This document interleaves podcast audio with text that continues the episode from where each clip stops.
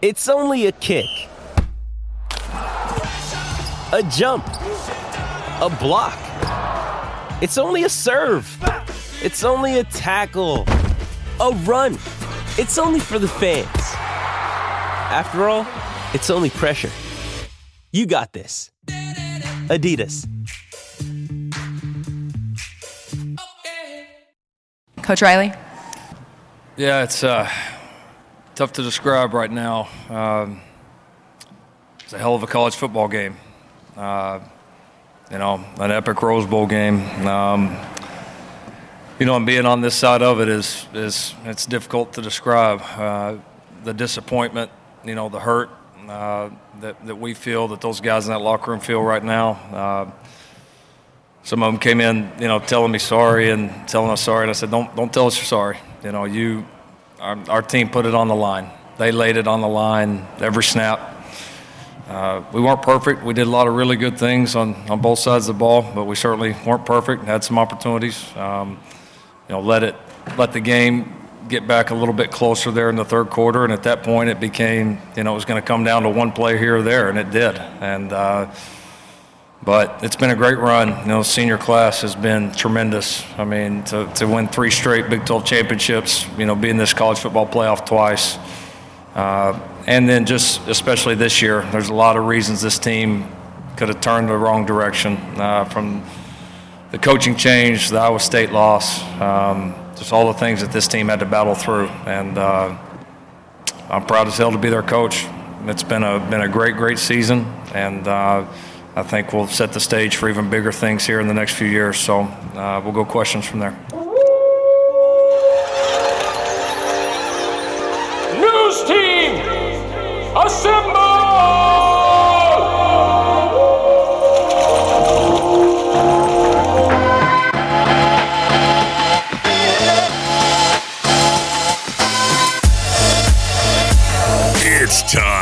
The unofficial 40 from Soonerscoop.com. Featuring site publishers Carrie Murdoch and Josh McCuistion, along with videographer Eddie Radosevich. It's the unofficial 40 on Soonerscoop.com. All right, we are back. That's right, back from the depths of hell. The 104th, I believe, annual Rose Bowl, where the Sooners uh, fall to Auburn in uh, Auburn to Georgia in double overtime. I think I was watching something on Auburn before we started the show. Uh, Kerry Murdoch here with you, alongside Eddie Radosevich. Josh McCuistion is joining us. Uh, you heard Lincoln Riley there. Those were his opening comments after the. Hell, I didn't even know what the score was. Was it 56 48? Something? I guess I should turn Eddie's mic on. 54 48. 54 48. Who the hell knows? And I think I put 51 48 in like the post game thread, uh, Uh-huh. like the video thread, and nobody even said anything. Eddie Radosevich, by the way, no longer just uh, Sooner Scoop videographer. He's Sooner Scoop photographer oh, yeah. because he had to take some photos, during the game because they don't allow, I'm a professional now. you know, all that video that we make tons of money off of. They're protecting it. They don't. They don't let us shoot video at the big bowl games now. So Eddie took photos. We're back from Los Angeles. I apologize that we didn't get a podcast done last week. It wasn't that we couldn't do it. It just there wasn't time. I mean, there was every day. It was press conference, practice, uh, writing, stories, all this stuff. Eddie needed his uh, uh, time to go out and be uh, Big Daddy all through L.A. And I was. He ball. He was big baller Eddie, and I was. And I. Uh, hanging with I almost, stars of uh, the Dallas radio scene. I almost died on Saturday morning. it wasn't pretty. I mean, I didn't think I didn't think there was any way that Eddie was going to make it, and that wasn't Friday morning. It was the final press conference day, which would have been Sunday. The morning press conference, Josh. That was Might have his- still been drunk. Josh. I think he probably was. It was very reminiscent of the time that I found you sleeping on the floor at Rivals Publishers Convention when you were a young man. that story doesn't get enough credit. That was that was really me at peak Josh. That was that was strong. It was. It's a, it's hard to imagine that there was a peak, Josh. You know now it's That- now it's the wakes up almost as early as I do every day, Josh. Yep. Yeah, you know, there are Eddie Eddie doesn't know what this world's like. There are literally I wouldn't say months, but there are weeks that go by that I don't even have a sip of alcohol. And Before there was Eddie, there was Josh. I'm just telling you. Guys. there there was there was there was a good a good amount of debauchery in my twenties. I'm old so- enough to have seen two Eddies come through my life. I've, I've Gary, I felt really bad for you the entire trip, though. I mean, you were getting up literally at at three thirty in the morning. Uh huh. That that was a shitty way to live. Well, it was. And People kept asking me like, "How are you doing it?" And I was like, "I'm fine. I'm fine." I think you And were then- just so tired that you didn't even realize what you were doing. Well, yeah, and, and then by the end of the week, is more people just kept asking me, "How are you doing this? How are you doing this?" And I wasn't taking any naps or Start anything. doubting yourself. it got to my head. It was like, you know, it's like if you have a no hitter, you don't talk about the no hitter. I had a no hitter going, and people wanted to talk about it, and eventually, I was like, shit, I've got a no hitter. I'm gonna get, I'm gonna give up a hit, and I did. So I came home sick. so yeah, I got sick again. It was. I will say though. I mean, we'll we'll get into the game and everything uh, that that entailed the week, but that was. I don't know what I was expecting when we showed up in LA on Monday night, but I think the entire week lived up to The billing. the billing. Yeah, that was probably. I don't think that there was that much billing. Well, that's true, and it Like was just nobody this- was like, "Oh, this is going to be the the." Oh, it's gonna suck. You're going to LA. College football playoff that's ever been played. Nobody thought that. No, it was just from the the game, the week, and everything that entailed. It was top notch. I It gotta was be a honest. very memorable week. I didn't pay attention to a lot of the news and notes after it was over. I was just kind of trying to help you out with video some. Uh, and you know, I got up the next morning, kind of wrote my story. But was that is that the only overtime game college football playoffs ever had? Yes, I think that. I think Trammell said that there were three, or there were two, BCS overtime games. Okay. and, or three, and OU's been involved. Ohio State, Miami was Ohio one, State, right? Miami, uh, Boise State, OU, Yeah, and then it would have been last night. Or being a so OU's two out of three. two out of three. Yeah, I think that's right. I think that's what he said. We got lots of stuff to get into today. I had a chance to go over and talk to Lincoln Riley yesterday. Uh, and look, it has been nonstop. It like you guys know how this goes. It's just like it's the internet. And every one of the I get into this discussion with people all the time. It, it is the basis of our board. It is the basis. It is what has spawned uh, fan websites that that want to be reporters. Everybody has their source, and like after the game was over, everyone had their source on what had gone down with Mike Stoops that he had been fired. I think Josh. I don't know if you got this email. Uh, I'll just say it. It's it's good old CT Sooner emailed me saying uh, he had a great source that said Mike Stoops and Lincoln Riley got into a, a shouting match with each other and he was fired on the spot.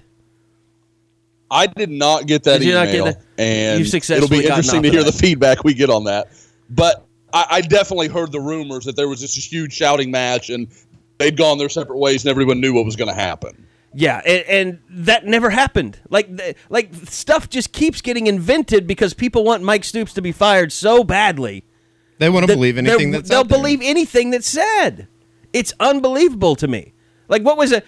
I was I, I said this on Twitter yesterday. I'm going to make a list of all the Mike Mike Stoops rumors that have been out there because they've been so so cra- I mean, someone told me that he's definitely resigning on Friday.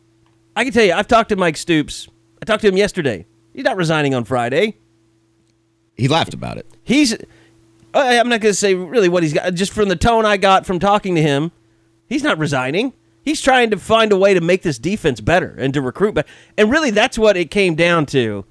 And I'll just go ahead and play this right now because I I was the one that asked Lincoln yesterday, kind of about you know where he is with his defense, and it's a it's a it's a two parter, but it's a it's a long answer. But uh, this is what I think everybody wants to hear. I know you don't, you know, really care what the people are saying out there, but overwhelmingly, people are concerned about the defense after you know giving up that many points. How do you address that moving forward? Do you um, do you have concerns yourself? I mean, winning a championship seems like it takes a little bit better defense of product than maybe what you guys are putting on the field. Yeah, I don't know. Uh, we've won we won three of them. Not the not the big one, but we've won three in a row.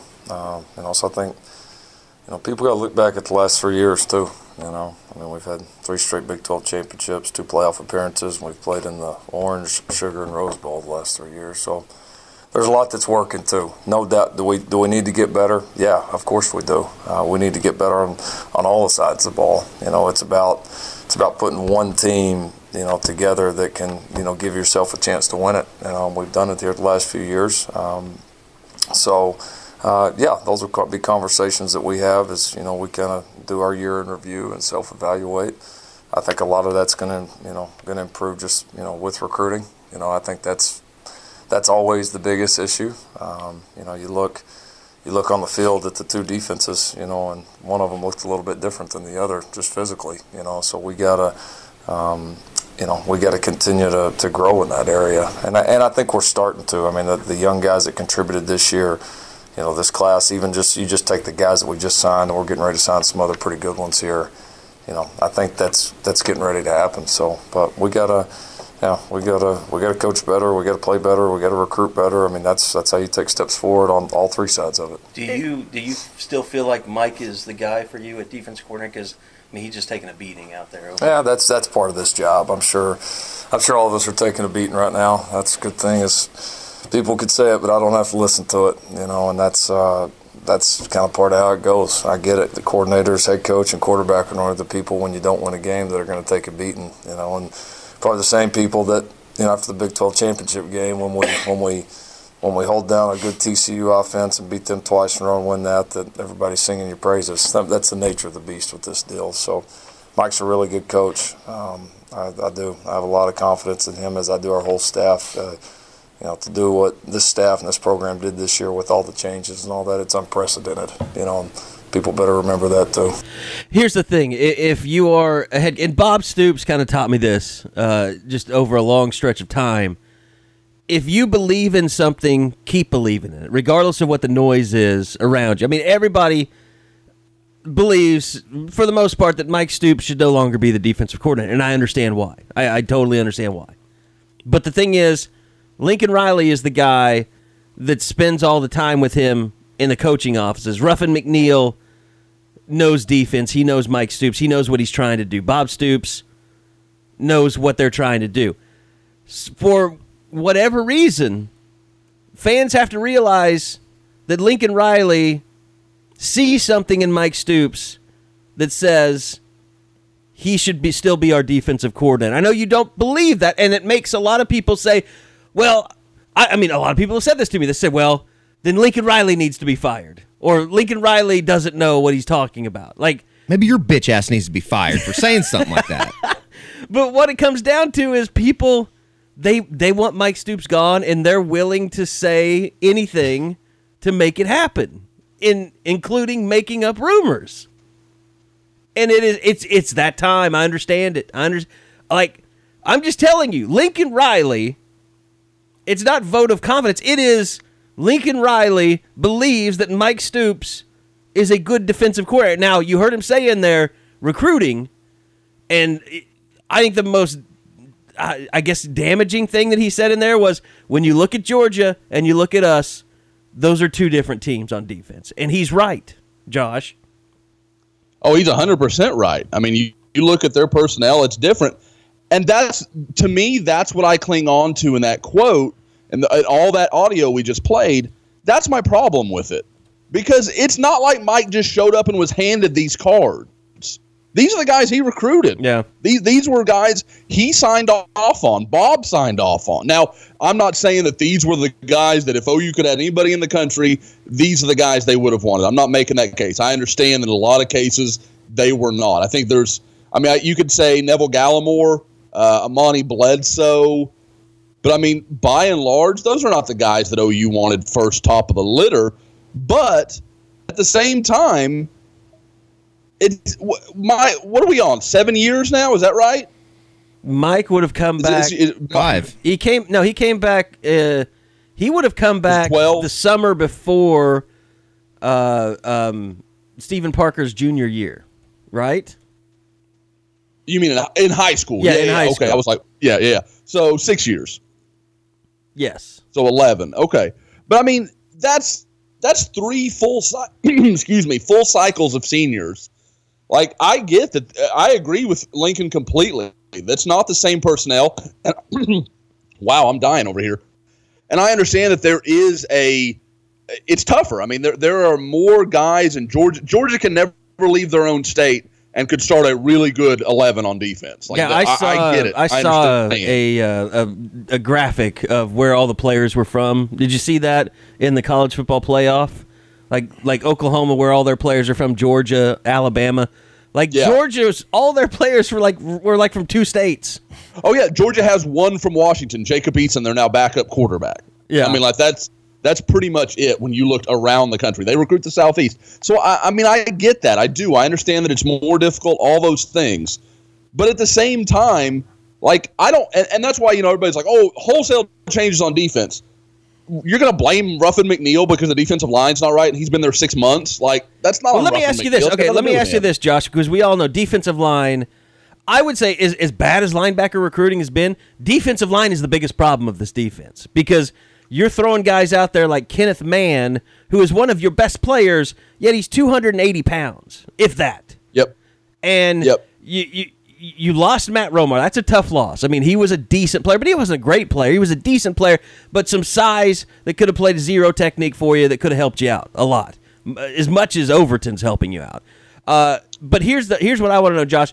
So ever since Jackie Shipp, it's just been a constant revolving door of defensive line coaches. Jerry Montgomery, Diron Reynolds, uh, then Calvin Thibodeaux came in let me ask you like how much knowing as valuable as that position is and relationships that that you know how valuable relationships are at that position even how much has that really hurt OU as much as anything just having that revolving door of defensive line coaches Oh, it, it hurts a lot. I mean, and you look at, and I think that's something also that's been been an issue is that's something Calvin's had to fight. You know, Jerry Montgomery didn't really have any track record, but he'd been around some places. He, people kind of knew him. He had, and you know he'd been at Michigan, so there was there was some name recognition there, and he could go in to some places.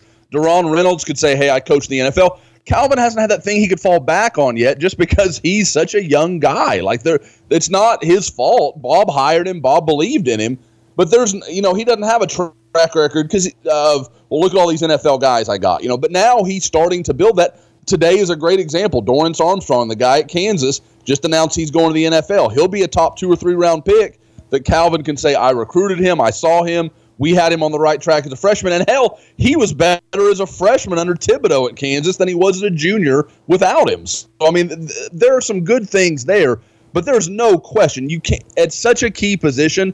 I mean, look on the opposite side of the ball, Bill Bedenbaugh.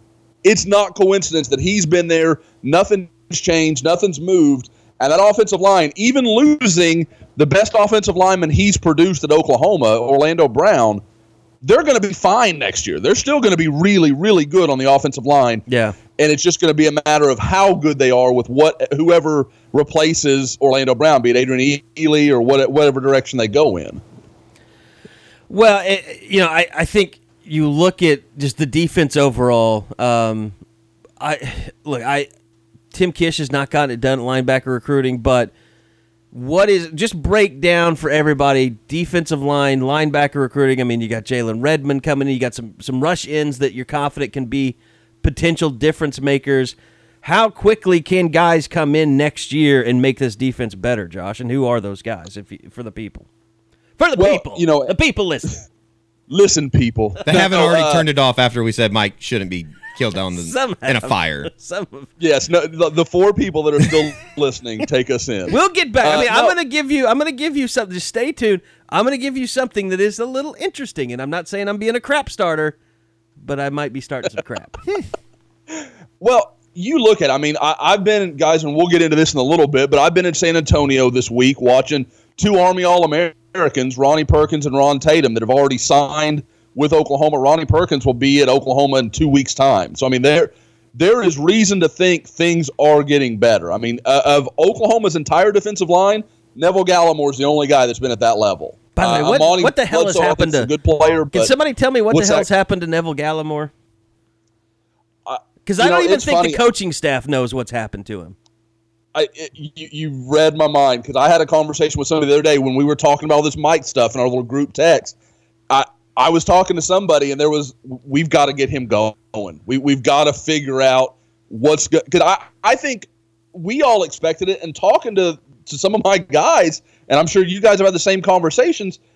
They all expected it. Like I think OU thought he was really gonna become a guy this year. and that just didn't happen. I mean, he was. Where would you guys have him? OU's fourth or fifth, fifth best defensive lineman this year? I mean, maybe. Maybe. I mean, mean, you got, I- I I'd have can't Lampkin think- ahead of him. I'd have Bledsoe. I can't think of a uh, time. Ward. I mean, I can't Yeah. think of a time that he made like dominant plays. He chased a couple quarterbacks down and made him made him throw against maybe a UTEP Tulane or or, a something, UTEP, yeah. but I mean, towards the end of the year, he there was a no- good period was of time no- where he was just wasn't playing. He's just gone. Yep. And I thought maybe the time off, him getting healthy, I think we even talked about it in the pod last time, that maybe that was going to help him and he'd be a little better and cleaner. And I didn't notice him at all against Georgia. I just think it's bizarre that that Link, that Ruffin McNeill can get through to Du'Vonta Lampkin, who is a guy I think we all probably after we heard about that six game suspension, we thought "Uh, that dude's going to wash out. He's Yeah. never going to be anything. He's actually become OU's only real, you know, playmaker at the nose position. They need three of them. Yeah, I mean, and and then Ruffin McNeill has pulled that out of him, and he can't seem to pull anything out of Neville Gallimore, which makes me believe completely that it's all Neville Gallimore. I'm blaming Yeah. Canada. It's an indictment on Canada. Yeah, I'm blaming Canada. Justin Trudeau. Damn free health care. but no, I, I, because guys, I mean, you looked at his tape, and I, I mean, it all. I mean, this isn't a guy that OU liked, and maybe other people didn't. Neville Gallimore took official visits to Florida State. I mean, he went to. He could have went. Uh, Ohio State was in his recruitment. Like he could have went to all of the big boys, and and. You know, uh, I know we, we go back and forth about where we stand on Jerry Montgomery, but Jerry Montgomery nailed him. I mean, he landed him. That that was his big home run get. It was his and early get. on, it looked like it was a home run. And I, this year, man, it just didn't come together. And I don't know what the story was. But I mean, that's a pretty good example of what's happened to the defensive line. I mean, that's one guy Yep. that you can't afford. You can't afford to miss on these guys. Or, you know, and I'm not saying they're missing. I mean, nobody's missing on on on some of these you know top 100 kids. It's just do are they busts or not? I mean, so far Neville Gallimore has been a bust. You can't afford busts at defensive line recruiting uh, at Oklahoma. Maybe you can at Ohio State. Maybe you can at uh, you know Alabama. You can't afford it at Oklahoma. So there, I mean, there's reason to think though that this defense is going to be better. They're returning a lot of guys. But yeah, we, next we year. were getting we were talking. I'm sorry, I Yeah. took us off track. No, We No, were no, I got sidetracked. Yeah, Guys that were coming too. in uh, in this recruiting class, and I know there's you know all kinds of stuff out there about Nik Bonitto, but you can address that too. Uh, but just just how much better can they get with the class coming in, Josh? They can get better. I mean, I, I think there is reason to think that yeah, there, there is room for improvement. What What's still interesting is when you look at what they're doing up front with the guys they're recruiting, there is still that question of what is OU going to be going forward? Are they going to stick with this three man? Or was that more of, okay, we had Striker, okay, then we feel like we had Obo, and those were our two best guys, and we're going to tailor things to them? Now you kind of move away, and you don't have that clear guy that's, well, that, that's their next pass rusher, is that stand up edge jack guy. So what are you going to do now? And I, I, I mean, there, there are arguments to be made with their personnel that they could move back to a four man front and be pretty comfortable. So, uh, it's really interesting to see. But I, lo- I mean, like I said, Ronnie Perkins is a guy. I feel it, and I've talked to other people that agree. He'll play next year. I mean, he that that's what they expect of him. He looks good at Army. He's, you know, he's went toe to toe with you know OU commitments, Brey Walker, Daryl Simpson, and guys on the other squad. Uh, I, I think he'll have a good game on Saturday when you watch him. The guy that to me is the real question, and physically is better, probably if you look around the state of Oklahoma, which is a great year at the top of Oklahoma, the only guy other than Brey Walker that has that all the measurables, all, all the physical talent, everything you could ever want, it's Ron Tatum.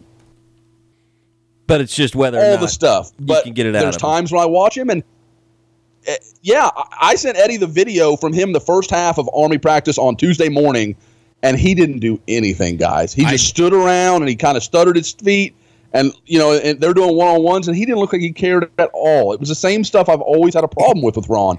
Then in the afternoon, he comes back, and he's beating the crap out of people, and you're just like, who are you? Like, which guy do you want to be? Because if, if Ron Tatum wants to be great, Ron Tatum's a first round pick. I mean, he, he's that talented. But if he's going to be half assed, he'll he'll wash. I mean, it's going to be the same thing we just talked about with Lampkin. Like they're either going to reach him and it's going to connect and it's going to make sense, and he'll be a legit. You know, we can take him to Georgia, we can take him to Alabama, and he can help us win football games. Or he's a guy that won't be able to play against you know Kansas. So it's just where do you go? And then you throw in Jalen Redmond, who I think is probably a bigger, stronger. I I don't more athletics not the right word, but better in space. Obo. I mean, Jalen is he can do all the things that Obo can do, and I think he's better against the run. I think he can work dropping into the pass if OU wants to do some of that with him. Uh, he he's tremendously gifted. So for Oklahoma to have those three guys on the edge, that's the start, and you've got to build off it. You know, you've got to put another class because that's that's where Georgia won. They could just keep throwing bodies at bodies and bodies at Oklahoma, and OU like it's great to have a good starting three. They don't even have that right now. They've got to get that hill climb and then keep adding people. That's why OU's offense is so dominant because they can throw out. Oh, Mark Andrews ni- nicked his ankle. We'll throw Grant, Grant Calcaterra out there. I mean, they can do that offensively. They've got to get to where they can do it on defense. I it baffles me now that you look at it that OU is the only team in this region now that's gone to multiple college football playoffs. And you know that the Texas A&M or Texas would ever win a recruiting battle for a, a great defensive player. Like it's baffling to me. Like why would that have like if you want a chance to go and make a difference on a huge stage, there's a better guarantee that that's going to happen in Oklahoma than anywhere else in this region. I mean, I could see Bobby Brown going to Alabama, but my God, I mean, like, what are you thinking? and you look around, and, uh, and I'm trying to pull them up real quick as we're kind of having this conversation. But you look at our state, Texas top top state rankings. You've got a cornerback at the top, Anthony Cook, and he'll fall. I, I've been telling people for months he's not what we've got him at, and I think that's going to change. But that's neither here nor there. Anthony Cook, number one player in Texas, corner. Number two guy, safety, B.J. Foster. Number four guy, corner. Number five guy, safety. Uh, number yeah, number 10, uh, we'll stick with those five. Those guys are all, all going to Texas. All four of those guys are elite DBs that are going to Texas. What has Texas shown you that makes you feel like that's the answer? I, I think that a lot I don't of understand it. I think a lot of that is just going back into the fight that Oklahoma has been battling forever against these Texas kids. They grow up in the state. There's so much state pride in going to the University of Texas, and so much I think notoriety as well, just with classmates and and family and everybody else that they just that's where you go if you grow up in Texas. You go to Texas, and they they will go to Texas as long as Texas has a football program. It doesn't matter if they're two and eight, three and nine, four and seven, but that's whatever. the thing, uh, and like that, the reason that they're going to Texas. I mean, this is the age-old argument. I mean, that's the reason Oklahoma beats Texas is because Texas has got a guy, bunch of guys that are just happy to be there. Yeah. going to Texas versus guys that are going somewhere to win football games. Right. Like, is there i- any of those guys give a shit about winning football games? Well, I- and on the flip side, guys, this is what we always get into when people ask me, why does OU go to California and recruit so much? Why does OU go to all these other places? Because they can go get the same kind of guys they could get out of Texas that, that are going to UT and A&M for some unknown reason. There's not that state loyalty in California. They can. Caleb Kelly grows up in Fort Worth. He probably goes to UT. It's because they do parades. They do love a parade. The parades are bigger than the football. And Scientology. I didn't see any Scientology over there. Uh, no, but yeah, I mean, it is like like if you live in California, I can understand. Like Eddie and I were just there for eight days. I can understand not being interested in football if you live in California. Oh, There's a lot of things to do. tons of stuff to do. Beautiful weather. absolutely gorgeous weather. You don't have to worry. I mean, I and walking around Pasadena, I I'm the biggest UCLA critic of all time. I can see why a kid would want to go there and Yeah. play football. That'd Yeah. be awesome. But at the same time, I I don't know. It, it seems like the guy that can finally figure out how to get the five star linebacker or the five star. Shit. Oh, you would take a high four star linebacker at this point. If they could figure out a way to get those kids, you it's like they'll have have cracked the code. People are fighting over. Everybody's fighting over DaShaun White. He's not even a four star. He is. He moved in the Oh, did he move into the 250 on the last four-star? one. Okay. But you, you're you've been right for a huge amount of time. So yeah, Until now. Now you're wrong. yeah. It just Now you're wrong. they've OU's been looking to get over the hump for so long on the defensive side of the ball. It just I don't know. That's that's why I might fall back into the idea that maybe and nothing against Mike, maybe that's maybe it is an answer to go out and get a new voice of something.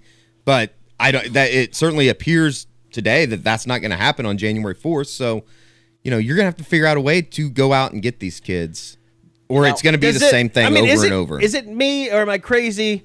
Is if Lincoln Riley does not hire this tenth assistant on the defensive side of the ball, it's a failure. I'm going to say that right now. It's insane. It's Th- th- insanity. There, there's no way. Now, if you want to, I mean, okay, guys, let's say Tim Kish is not going to, you know, let, let's assume status quo remains with the nine guys that are there. Nothing changes. You have to accept that either A, Tim Kish isn't getting it done, or B, is your oldest coach is probably going to retire at some point, right? Like, I mean, there, there's not going to be eight more years of Tim Kish. Like, that, that seems unlikely. So, would you get a linebackers coach and let him work with Tim and kind of have, Then you know, you he'll take the three reins when Tim's linebacker gone and we'll hire somebody else? I mean, do you really need three linebacker coaches? I mean, I guess They'd you almost could- have they'd I almost have more you could- coaches at linebacker than they have linebackers available. oh, God, that's bad. That's so freaking true. I mean, I mean, you could easily move Mike. You could easily move Mike back to the secondary if you wanted to. yeah, I, I think yeah. it would be a failure of an offseason if they don't make any changes on the defensive side of the ball. But I'll say this: How can you not hire an offensive guy when Lincoln Riley is coordinator and and head coach? Like he needs somebody. He he does, but we walked out of the first half of that game thinking Lincoln Riley he didn't push a button that didn't work. And then everybody looks at the Except second for the half. squib kick, that was a bad the, button. the squib kick, and that's debatable on who you know who's in charge. I think of say that. that's not on Lincoln. Everybody's trying to make that a bad. It was a smart call. It just didn't get executed right. Like that's. I've got no problem with that. Kerry, okay, we, we've. I, I want to get back to something because I want to ask you because I, I know you. From talking to Lincoln, obviously you're the person to talk to. Okay, there. Obviously, we know what Lincoln said yesterday. I think, I reading his quotes, I felt like there was some wiggle room in some of what he said. Um, now I could just be like you're talking about everybody else, like trying to look for something. Uh, I get that. That's fine. Say I'm close. You know, I I'm sorry. This No, no, I, I thought you were trying to reason. like you were going to play a perfect part and it was just going to spike it in my face. No, But, I mean um, I know what you're talking about, and uh, But do I you have think that. there, uh, like, like, what would you say the odds are that starting next season, Mike Stoops is OU's defensive coordinator? I mean, I would say sixty percent. Okay, that, that's about where I'm at. Yeah, I'm with you. Okay, I wasn't sure if I was just way off the mark. He's the favorite to to be the defensive coordinator. But I'll say this: I mean, I think a lot of people have told me this, and I think a, I, people close to Mike have even told him this. Dude, get out of here! Like, go get another job somewhere. It'll be, be it's better for your sanity than to deal with this. And I- I, I was asking you about the tenth assistant coach because uh, Lincoln was asked about it yesterday, and he had a couple of really interesting. This is my crap starter segment. He had a couple Okay. of really interesting things to say, and it's probably some of the quotes that you read. Uh, I wouldn't necessarily say I'm close. You know, I think uh, I've got some. I've, I've put some thought into it, and then once we got into Georgia prep, I kind of put it out of my mind for a while. So I'll kind of get back on it here the next few days. But I will say that I don't. I don't feel any type of. I don't feel a sense of urgency right now to get it done right on that day. So I don't. You know, I wouldn't be expecting it if I were you guys right on that day. I, I, I, to me, it's more important to make sure we get the right guy, not just the right guy, but that it fits within the staff. You got to see, you got to see how the staff shakes out. You know, when you win as much as we have, people, and people already have been, and will continue, you know, to be going after our guys. So, you know, there may be a deal where if your staff is in place like it is, you may have a clear direction, but if something changes, then that might affect what you want to do with the 10th coach. So, um, yeah, we'll kind of see how it all plays out. Now I know you know that's the thing about this whole deal is everybody jumps to conclusions on everything. So I think what a lot of people just heard is, "Oh, Mike could leave for another job." I think that's what everybody wants to have heard him just say when he said, "You don't know." Other people have inquired about our coaches. I'm more inclined to believe it could be like Cale Gundy or somebody like that. I mean, um, maybe even a, a, a Kerry Cooks or uh, maybe maybe even Calvin Thibodeaux. I, I don't. It doesn't mean that you know he's saying Mike might not be here, but it doesn't mean he's not saying that either. It's interesting. Well, because Kerry, I mean, the perfect example is when that whole stuff with Mike was going down, and then yesterday morning when you posted those notes, hey guys, this is not what it sounds. You know, that it doesn't sound like anything is imminent here. And we got that private message, and I won't go into who sent it. I don't want to put anybody out there, but it was a well. Why did Radley, Brendan Radley Hiles say a defensive coordinator was going to get fired? Well, that's the other Well, thing. he didn't It's like- say that. No, he, never, said, defensive that. Coordinator. He, just said a coach. He said he was told that coach 20 minutes ago was not going to be was was not was let go or something like that. And then everyone jumps to the conclusion, "Oh, it's Mike Stoops." It's and everyone assumed that whoever told him that just knew. Well, everybody Why- assumed that why- Kerry like- Cooks told Brendan Radley Hiles that Mike Stoops was going to be fired. It's just this. and it, it, this it could have been his mother heard the rumor. It could have been anywhere. It could have been a coach from Florida State. I mean, it, I- that's a.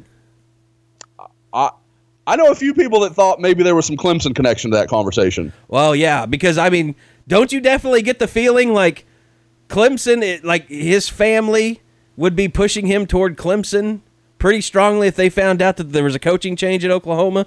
Sure. Well, and look at Dabo with his whole thing with Jackson Carman. I don't know if you guys even saw that, where he was calling or he was saying Urban Meyer's Oh, old yeah. and going to oh, retire Oh, yeah. before too long. Like, Clemson's not above that game like that. I mean, and I don't care. That's fine. That recruiting's pretty much all is fair at this point in the world. But like, let's not play. Let's not pretend that Clemson wouldn't take that shot if they had it. I, I, I totally see Dabo as a guy that has got people surfing every OU fan site out there trying to find a rumor so he can send it to a recruit. Oh, I mean, that's that's just the norm. Like I know for when Urban Meyer went on that rampage early in the year against uh, Tom Herman, when Herman was like, "These aren't our players," you know, kind of that whole thing, and Her- Meyer was like, "Oh, these guys are all my players. From the minute I step on campus, that's what I do." I've talked to a lot of people that think that was a clear and direct message for Anthony Cook. Like that that was all a recruiting pitch, and he just he threw Herman under the bus to try and win a recruit. So I mean that that stuff happens all the time.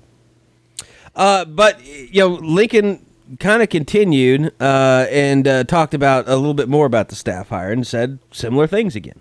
I don't think we have a place where I'm where I feel like on staff that there's just like this glaring need right now that this one area is just not getting enough attention or so I don't think there's one obvious one right now. There's some there's some options to me that are obvious as far as if the staff stays intact where we could bring somebody in to, to help supplement us, but I don't think we have just that one big gaping hole right now. So he said it again. If the staff remains intact, why would he say that twice? I feel like we're we're doing the truther podcast now. We'll, we'll, we we know Eddie- I love Ed- odds, and we'll throw that out there again. I'm What are surprised the, Eddie hasn't jumped on this. yeah, Eddie's been quiet. I would have fired Mike Stoops on Monday. So I, I mean, I just they they're doing the same thing over and over again. I think it's time to get a new voice in there. It's kind of like uh, what they did with the offense. It worked out pretty well, didn't it? Here's what it is to me. This is more than anything. Like it, they they keep doing the same thing over and over again, and they expect different results. I don't. I just don't understand that. Maybe maybe there's a reason they're not getting these these big guys, and you can blame it on the conference. But at some point, give somebody else an opportunity. It can't get any worse. They gave up Hold on. It 54 points. It was bad. They gave up 54 points and an, a defense that looked like they literally had a month to prepare and weren't able to line up correctly. That doesn't make sense to me. Whose fault is that? That that I mean, you got in into the idea that the linebackers weren't prepared. Well, Kenneth Murray had to play because he was a freshman. You know all of that, but at the same time, they had a month to get ready. I don't understand how you don't. Did Georgia just come out? I mean, Josh, you did the under the hood. Did Georgia just come out in formations that they had never seen before? hell no. Georgia did the same stuff they've done all. The the only thing that Georgia changed helped OU. They tried to prove in that first half that, That they could throw the damn ball. yeah. Yeah. If they would have just run it, I mean that that first half would have looked very different. And you know, and you're right, Eddie. Like you can talk about personnel, and that's right. It, it's it's it's it's hundred percent factual that Georgia has better personnel on their defense than Oklahoma does. Well, I mean, OU doesn't have a Roquan Smith, and they Yeah. don't. They don't have the Clark guy in the mid. Like Georgia, the whole thing about their defense is they didn't have great edge rushers. All their pressure was coming from right up the middle. Yep. Like Samia could not handle 52. The Clark, Tyler Clark, is that his name? Samia had a night that is probably about yeah. as forgettable because his his effort on the uh, field goal on the block Yeah. kick Awful. was shit. I mean, it was terrible. He had a horrible game. Um, Should have got kicked out in the second half. He would have been in there. Yeah, you know, uh, but I'll tell you though, you watch, go back and watch that tape and watch Clark when he would ship o- shift over on top of Ben Powers. You didn't hear him. You didn't see him at all. Like yeah. he just vanished. And that and and that's why Georgia figured it out in the second half, and they just kept sticking him over the top of Dru. Which I was always I, I couldn't believe they didn't bring in Cody Ford at some point. I that you know we all love beating i mean and right rightfully bill what he's done is unbelievable i don't understand the Dru Samia fast i i, I thought he was very mediocre all year I, I don't remember a game of his where I was like, man, he was really good today. I thought he was a clear weak link all season. I'll say that. I mean, look, I I think Lincoln is a brilliant person, brilliant guy, brilliant coach. There's got to be something that's going to happen here that we're just going to go, oh, like that's why. I mean, he was he was talking yesterday about you know Sooner fans are going to be really happy, you know, soon, and I don't know if that's just Bonitto, if that's Bonitto and and Buki, which I guess we need to talk about Buki versus Bookie. Probably. It did- it- This it- is one of those think- things that drives talk- I think Josh we talked about mad. the last pod. Did we I think talk we about got it? to it. I I think so I don't because I, know. remember having the I I don't know who else would care, and I had I definitely had a conversation about it. So But I Uh, mean, I- I mean, yeah, is it something beyond that? You know, I, I will say this though. I, I think that all these Oklahoma fans are looking at the season and thinking it's a just a complete colossal failure when it really isn't. I mean, they did win a third straight Big 12 championship, which I think a lot of people, the real diehards, would say, "Oh, well, it doesn't mean shit. They they they won a bad conference." When I mean, it's really it's hard to do. That is hard to That do accomplish. Bad conference looked pretty good in bowl games. Yeah, they did. But Except at the same West time, Virginia that didn't have a quarterback. Right. And Texas Tech, who just probably shouldn't even been in a bowl game. I mean, they beat a If terrible Texas team to Shimonek get. could throw the ball more than 30 yards downfield, they might have had a chance. hey, if Texas Tech isn't the shining example of what we're talking about, Texas Tech played decent defense this year. They did. Yeah. Like, don't tell me it can't be done. They had a That's goal bull. line stand against South Florida in that game. Yeah, and and don't get me wrong, South Florida's not Georgia. I get it. Texas Tech doesn't have OU's personnel even right now. Forget about we're trying to get better. So you're saying that proves that Mike needs to I bow out. I it's and I, I want people to understand like and I know like you know, we all hear about st- stuff when we say things like this. I don't think it's that Mike can't coach. I don't th- like good, good coaches don't just become stupid. Mike's been a good coach for a long time. At some point, for whatever reason, even if we, you know, even if I own, I don't know exactly what it is. It's not working. Like you, you can argue whatever you want. It's not working, and you can say, "Oh, we can't get the personnel." Well, maybe there's a reason the personnel doesn't want to come. You're not producing NFL guys. You're not doing that. You're not running Or a you're defense doing so that is yeah. spotlighting guys. You're doing so horribly uh, that it's it's given other staff so much ammo to use against you that it's making it almost impossible. yeah. I mean, at some point, you do have to ask yourself: Would it be better just to start over, and would that be more of an advantage than what we're facing right now? Because I'll say this: of all the things I took from yesterday, talking to multiple people, if OU doesn't recruit better players defensively, everybody's gone. I mean, that's all there is to it. That's what Yep. that's what Lincoln Riley is hanging. Is that you heard him say it that they've got to recruit better if they don't start bringing in defensive linemen and linebackers that are closer to what people like Georgia have, then everybody's gone. then how can you go into next season with the same linebacker coach? They Oh, I don't think they should. We literally are laughing about the idea that they could have more coaches than linebackers when I mean it's it's it's a god honest truth. Like even if they were to get DaShaun White, even if they were to get Nik Bonitto on Thursday night at the Under Armour game, how can you how can you put the same guys back out there knowing that they can't recruit? They they are forever the bridesmaid in the recruitment process. I go back to just not. I mean, just like Jacob Phillips, like dude, you had a chance to play for a national title, Yeah. and you chose LSU, Well, I mean, where they fired their coach. yeah, and they It's like uh, what I'm saying is it's an indictment on Oh, you need to start playing kid, on kids, OU guess. and the well, I mean there was that rumor running around, but it, and it is tough because you have to say why aren't you better recruiters when you know that there are some shady stuff going on out there. Right. Sure. So and, and you know there's part of you that's just like kudos to OU for, you know, not being a bunch of people, you know, rolling around the dirt with the rest of them. But at the same time, it's killing your defense. Well, guys, are they having trouble recruiting high level guys on offense?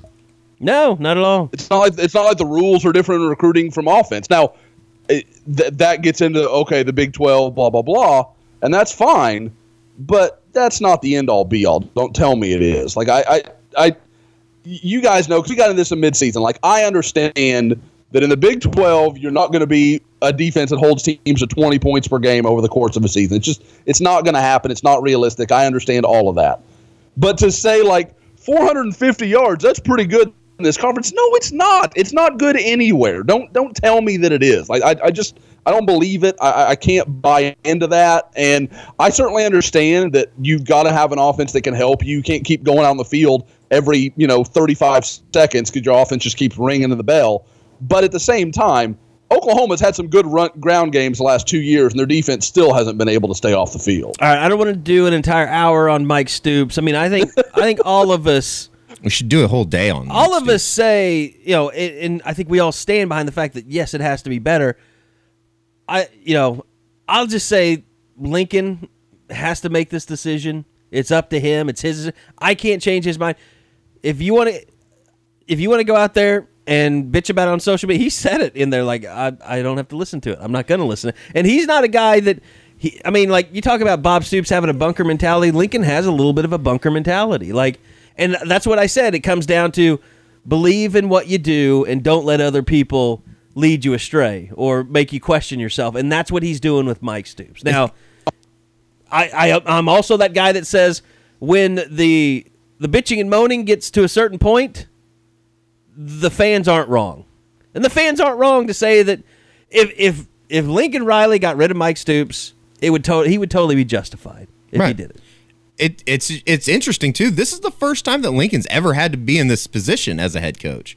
Like he obviously wasn't going to make changes in June last year, so this is the first time that he's out making decisions about the program for himself, pretty much. Yeah. I think this summer is all about him putting his, I guess, touch or stamp onto the program because he really he basically was the manager for Bob's program this past year. Well, and I think it comes down to you know it just comes down to what Lincoln feels about how this is going to affect recruiting and Yeah. doing it now. I think he feels like it would do too much damage to the recruiting class. I mean, it's going to do damage if you do it eventually. So you are you? Am I reading into this? You think there's a better chance they wait until after February to make any kind of staff move? Oh, you won't. There's no way anything's happening before signing Right. day. No way. Right. Now, could a coach take a job somewhere else? That's a, yeah. That's, That's a different, situation. Story. Yeah.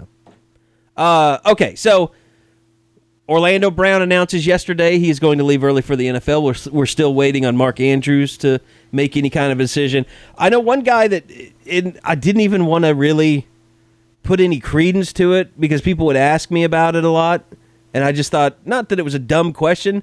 It just struck me as like, why would you even be thinking about that? Which is Rodney Anderson. Uh, and Lincoln was asked about that yesterday. Rodney's not among the players considering going to the NFL. Uh, you know, I don't. I don't think so. I, I haven't had a conversation with him yet. I think he's. I, I don't want to speak for him, but I don't. I don't believe so. No. And I just, guys, I just, I mean, a guy that's missed two full seasons almost, uh, that's had really seven games on his schedule. He's a really impressive running back. I mean, he's way better than I thought he could be. The worst part about the ending of the Rose Bowl was probably the fact that his first half and I guess middle third quarter was overshadowed by the loss. Like he was incredible Yeah. in the first half. He's special. I mean, I never That thought I would say that about him. No, that was that was Josh, and you probably saw him as more than anybody else down in uh, Houston. That was the Rodney Anderson that that was the the high four star everybody in the country wanted type running back. Yeah, you know, as a guy that I saw a couple of times, both as a junior and a senior, this I mean, that's the guy that was there in high school. Now, I'll be honest, I didn't think it would translate as well as it has. We've talked about that in the pod for a couple of months now. He he's just been unbelievable. But talking, it was funny listening to a bunch of Georgia fans that were like, like "Holy crap, who is that guy?" Like there there was a real. If there was any player that completely won Georgia's respect after the game, it was Rodney Anderson. The way he ran, that you know, and I think for me, the play that sums up how good he was, that dude stiff armed Roquan Smith and then ran away from him. Like that doesn't happen. I mean, anybody that's watched Roquan Smith is special, and Rodney physically handled him a little bit. It was it was like I said. I, I'm with Lincoln Riley and thinking that, and with you guys, and thinking that it would make more sense for him to come back. But boy, if you were going to talk about a game that was a launching point to say, you know, it's going to be hard for my star to get much higher than it is right now, you you could make the case that he was that good in the Rose Bowl. I think I don't know. I could be completely way off base, and I would be the last person that somebody would want to come and get advice to about something like this. But a guy that has already had the type of injuries that he's had, I would almost take my chances in the NFL because if you get hurt again, your career might be over, and you might as well might as well do it on the biggest stage possible I think you almost though you're going to have to have a year of showing everybody of you showing can stay everybody healthy. you can stay healthy before you even get drafted. yeah, because I mean he didn't he barely played in the Ohio State game. Yeah, Like he the last he seven eight games. string tailback in that game. And Oh, there was remember Kansas State game. I remember direct messaging our group saying, "Giving carries to Rodney Anderson is a waste of a carry." Well, remember in that Ohio State game, and I think the only reason he played because you pointed this out during pregame, but like Marcelias Sutton came down on the field with like a big thing on his thumb. Yeah. like he couldn't even grip a football. right? He had a cast like a soft cast. So I mean, that opened the door for him to go from fourth team to third team in that game. Took advantage of it. And the only reason that happens because Abdul Adams fumbled. Yeah, that's true. No, but he he had a sensation. I mean, I was so wrong about him. I just thought he was too stiff and you know not not really a, a guy with good vision. I just thought he was a guy that was kind of like a, a really muscled up Kewan Jones, to be Yeah. honest with you. Well, and I mean Orlando. Everybody knew that was going to happen. That was a no brainer. I think Mark yeah. Andrews is probably a no brainer. Oh, it's it's just a a matter of when. Uh, Bobby Evans probably comes back. I would think. I don't even think that. I don't know if he's given thought to coming back. I mean, uh, I, to- to yeah, I wouldn't even think that he he thought well, about he leaving. tweeted something about you know. Uh, um, here it is. Thankful I get to call these guys my brothers. It's a picture of him, all the guys before the the game. Uh, this group has pushed me. Uh, and then he mentions Ob and Erick Wren go secure that bag, like sounding very much like a dude that'll he'll be be back next year. They can go do their thing. Yeah, he'll be a So- mainstay on that. I don't know. Yeah. Oh, because next year he gets to be the Orlando. Right. Yeah, I don't really everyone's see going him. to understand that he's special. he just I, I've never really got the impression talking to him that he is like overly ambitious that way. Like he's just Yeah. so humble and down to earth, and you know, he still talks like a guy that just just trying to impress his dad. I just don't get that kind of ambitious. I want to get to the league thing from him. Oh, I was going to say, even if he had the kind of year that Orlando had this year, you know, Outland finalist, first team All American, all that stuff, it wouldn't shock me at all if, he came back for a senior year. You like know, if he thought yeah. that was a national title kind of team. And he's a guy. If they wanted to, they could move him to left tackle. I mean, he could play left tackle. I mean, Bill's played him there. Sure. He feels like Adrian Ealy, who isn't ready for that yet. Which I mean, that's Did you say if he does, or he, he or did you like say he, he, thinks he if isn't he ready? doesn't think that Adrian Ealy is ready to be a Yeah. starting left tackle, he could put him at right. And I don't even know if he could I was play making there. sure I hadn't missed something really good there. No, no, no. I, I and I don't even know if he's tried to play him at right. For all I, kn- my understanding is he's strictly played left tackle Mm-hmm. in, in practices up to this point. And then I mean, it's going to be intriguing seeing Creed Humphrey as a center. I mean, that will be OU's biggest, most powerful center that they've ever had. You know, in the Stoops era, at least. I, I I don't want to say he's transformed his body, but we'll be running an interview probably later this week. Yeah. Uh, that we talked to uh, we talked to Creed at media day He on. brought up the his him being my son thing. Yeah, he negated it. He he confirmed said that he, has real know, parents. He does know who his parents are. Uh, he is. And I told him that I'm I'm pretty sure I never you know gave away a child. he is humongous mother. There's no way I could have produced that. I mean, he's a monster. He is humongous. Like he is. I thought he was big in high school. I feel like he almost has maybe gotten a little bit taller. Did he like live on a farm and got you know like they used to bathe in growth hormones for the cows or something? I don't know if they do though. Maybe they should start doing that more with their uh, offensive linemen down there. Become like a Nebraska ty- type of thing, but only in Oklahoma. That's what OU needs—a good steroid. Uh, well, I guess they had a Monty Bledsoe, so He likes to sue Eddie. I would not say that. oh, it was a joke. Might have to cut that out of the podcast. It was a joke. I I think our lawyers would take care of that. I don't even know who that would be. But uh, moving on. The Uh, imaginary scoop legal team. I went out and hired a couple. I'll tell you guys about them. Okay, so Josh, you have been uh, going back and forth the U.S. Army. Uh, Brendan Radley Hiles, the guy I think most Sooners are uh, looking forward to his announcement. Now, this all happens Saturday morning. Is that right? Saturday, like 10, 11, something like that?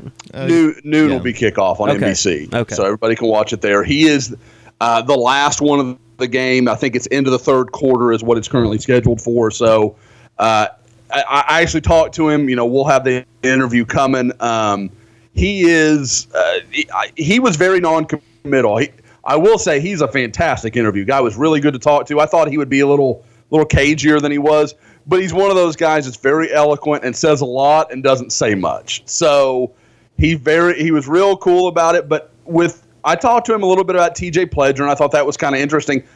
What was more telling about Brendan Radley Hiles? What I was getting from the guys who were already committed, including T.J. Pledger. I asked T.J. Pledger, I was like, so you know, because he's another early enrollment guy, and I asked him, well, who's going to be your roommate when you get there? And he goes, I don't know. Oh, you know, we'll we'll see after this weekend. And I was like, okay. Now, obviously, he could he could spin that to say, well, I just mean, you know, if Brendan doesn't come here, then I'm going to have to find somebody else. But if it's Brendan, if Brendan's coming, then I, he's going to be my roommate. But I, that's not the vibe I got from the quote. I, I I thought he was tipping his hat a little bit, and I'd also asked Ronnie Perkins early in the week what he thought. And as soon as I said Brendan's name, he just kind of cracked this little smile, and then it kind of went away as quickly as it came. So I, I think OU knows they're in a pretty good spot here. Now, would Florida? It was interesting because uh, Woody Wommack did a bunch of interviews with guys, and he was asking them where they thought Brendan was going to go, and they got there was some Florida State in there as well. I think they made a run at him, but it's just tough for me to believe that he's going to go to Florida State with all that's happening there. I still. I don't even think they've hired the defensive coordinator yet, so he still wouldn't even know who that's going to be. Because they're So waiting I- on Mike Stoops. I would just think there's a lot of questions, and I know he really likes Lincoln Riley. Uh, anything else of, of note there? I mean, uh, you mentioned Pledger. Uh, I don't know if you got a chance to see him at all in practices or anything, but anything that's really stood out to you? You talked about Ronnie Perkins and, and Ron Tatum. Yeah, I. I, I- we won't go over those guys again. I thought, you know, like I said, both were good. Tatum was a little bit more up and down. I thought Perkins was very steady.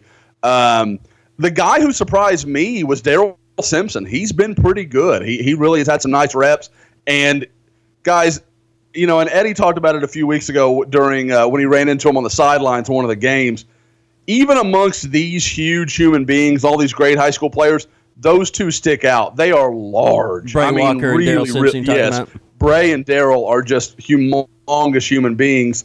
And what's interesting is I would clearly have Brey as a left tackle and clearly have Daryl as a right, but they've been working opposite of that all week, and it's looking pretty good. I mean, I think if I was going to guess based on what I saw Tuesday, Daryl Simpson will be your starting left tackle, and Brey Walker will be your starting right tackle for the West. Um, so you know that'll be something to watch. Obviously, uh, T.J. Pledger hasn't gone a lot just because of uh, he's had an ankle injury since late in the year. Uh, when I talked to him, he gave me the impression he expects to play in the game, and I know he's practiced some this week, but I think they've pretty been limiting him just to make sure that he is okay to go in the game. So I think that's obviously something to watch. Um, guys like Solomon Tuli Tuli Apapupu, God, whatever, crazy, crazy, Solly. Crazy Polly guy from California. Call him Sal. Um, he is injured, and I believe didn't get in until yesterday, so I don't expect him to play at all. Uh, Isaac Taylor Stewart, the corner, uh, just talking to people. I don't. I, I, I mean, OU may get a visit in January. I, I'd be very surprised if he goes anywhere other than USC. And finally, I guess Leon O'Neal would be the other guy. Um, I, kind of the same deal. I he really talked glowingly. I know Eddie's already run the interview. I got to get it up on the site. Uh, he talked a lot about Oklahoma, and he really likes OU. Loved his official visit he took there during the season. I just think he's going to A and M. I just from people I talk to and the things he says, I just feel like he's he's having some fun with this process, but he's going to end up at A and M with Jimbo Fisher. I thought the uh, I don't get it. I, I thought the end part about O'Neal though, and it kind of goes back to what Kerry was talking about. Uh, Josh, just he he kind of laid it out there as far as uh, you know the the stigma that comes with the Big Twelve, and Yep. and you kind of brought it up. Well, you have more opportunities to make plays on the ball, and I thought that was really interesting. I I thought that was some of the insight that maybe we've been looking for for a while, and I thought he kind of laid it out there, uh, I pretty honestly. and did so without me really taking him there, Eddie. Yeah. Like, I mean, he was he was very like we were talking, and I'm trying to remember the context of all of it. It was four or five days ago now, but we were going through it, and he just kind of dove into that part of it. And I was like, man, that's that's a great quote. That's really interesting. But I mean, you know, Eddie, you you listen to him. Leon's a fantastic guy to talk to. Oh, yeah. he's a very good interview, very very open and very talkative. And we're talking after the interview, and you know, he wants to take our job. So just be prepared for that, gentlemen. but um, so yeah, no, he's uh, like I said, Leon was interesting. I just he's a North Houston guy. A and M's right up the road. Like, and he was a long time commitment there. There's a lot he likes about A and M, and I, I, I just think that's where he ends up. I, I think that'll stick together. Uh, oh, the final guy we haven't really we mentioned him early about something else, but DaShaun White, uh, linebacker, uh, that really is OU's primary linebacker. Uh, uh, I guess pursuit you'd say right now. Uh, I haven't had a chance to watch him a lot. My focus is really on, on Radley Hiles early on the day that I was there for, um, excuse me, for practice. With White, I, I, I continue. You know, he said it in the interview, and I've actually got it up on the site now. We just put it up right as the podcast was starting. Uh, he's waiting for A and M to announce who their defensive coordinator is going to be. Clearly, they, they literally I'm just hired one. oh, did they really? Uh, yeah, Texas reporting Notre Dame's Mike Elko will be Texas A&M's new defense coordinator. That's a really good hire. That Elko's good. He did he did wonders with Notre Dame this year. Um, but you know, so now we'll have to see what DaShaun White's response is. I'll try to talk to him on Saturday when I'm there for the game and see what he thinks about Mike Elko. But And if Mike Stoops goes to Notre Dame now, that oh, here the the the pieces all fall in place. he can stay at Um, Bob's one of Bob's mini condos. He has two houses in Chicago. That's Well, why he he's been holding on to the other one. Because He's going to sell it to Mike. Yeah, I love it. You can connect it so far back as to Bob knew this was going to happen. Bob knew that bought the my- second that- condo yeah, two years ago. Mike Elko was going to take the job in January of 2018.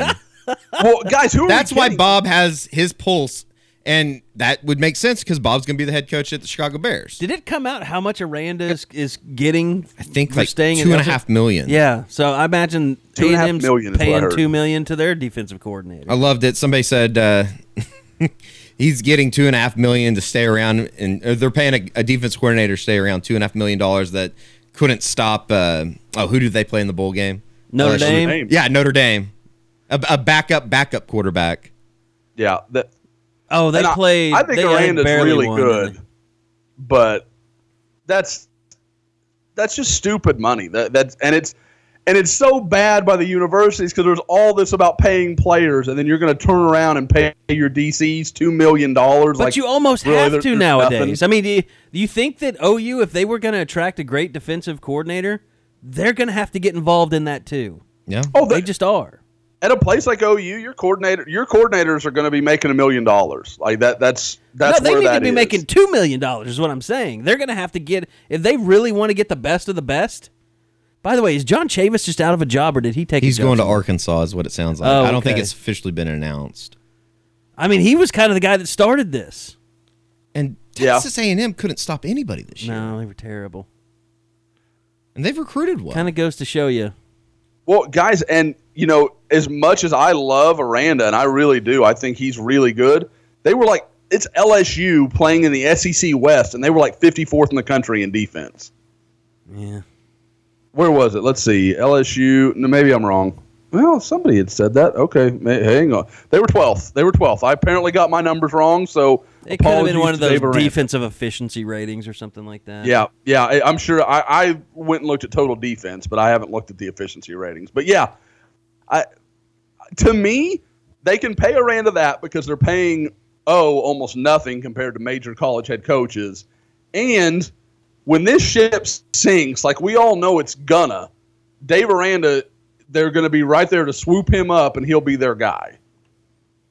What to to replace Orgeron? Yep. And that and my and I bet you money that that's what Aranda's thinking. Like, there's no way Aranda's like, you know what? If I'm going to be under a head coach, I'd rather be under O than Jimbo Fisher. No way in hell. No way he's thinking. But that. you guys know there's somebody out there preparing to play checkers when everybody else is playing chess with his tennis, tenth assistant. Like Nick Saban is going to become the first person to have, you know, a backup head coach slash defensive coordinator slash offensive Look coordinator. or at look at what Ohio State's doing. I mean, Yeah, they the went out Grimes and guy. got Alex Grinch, who Their is Grinch. supposed to be one of the up and coming defensive coordinators, to take the tenth position. Unless, and I think a lot of that has to do For with like six hundred fifty thousand. they've told Greg Schiano or they've told Grinch that you know Greg Schiano, if he ever leaves, you're our guy to be the defense coordinator. I think he has some ties back to Ohio into the Columbus area. What did he coach at Ohio State before, Josh? Do you know? who's who's this Grinch? Yes. No, I don't think so. And to be fair, that whole thing has been rumored. I don't think it's actually happened. Like you can't announce it yet, can you? no, not till the twelfth or whatever. Oh, okay, okay. I had it in my head. It was on New Year's. That's when the, the day. Yeah, they came moved it open, back. or I think it's window January open. 10th. Is it tenth? Okay, okay. Uh, to my knowledge, let's see. Now he went to Mount Union, Okay, that's probably so there it. is definitely yeah. There's a connection there. But somebody's going to hire a tenth assistant, that, and they're going to pay him like two million dollars. They're going to steal somebody's defensive coordinator. No, yeah, they are. It's going to happen. Well, because everybody keeps talking like the, they say tenth assistant, like, well, he has to be the low man on the totem pole. No, he doesn't. Yeah. You can shift other guys around. Like, you, it doesn't have to be that way. Well, I actually asked Lincoln if he would consider hiring someone that would be a co-coordinator with Mike yesterday, and his answer was, "Well, that's kind of Kerry Cooks' job, so it doesn't sound like that's the direction that he'll go." That was kind of the only hint he gave us, hmm. and he also told us that not to expect an announcement on the tenth because he said he's not in a rush to make. He's the just going to start coaching on, in the spring. Do you think they would just run back to Viney?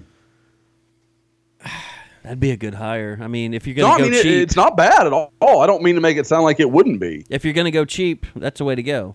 And he's a tremendous. You you want to talk about a dude that can connect with the kids? Viney is that guy. Ryan Walters is a defensive coordinator now. in the SEC. Where is it, Vandy? No, he's at Missouri. Oh, at Missouri. That's right.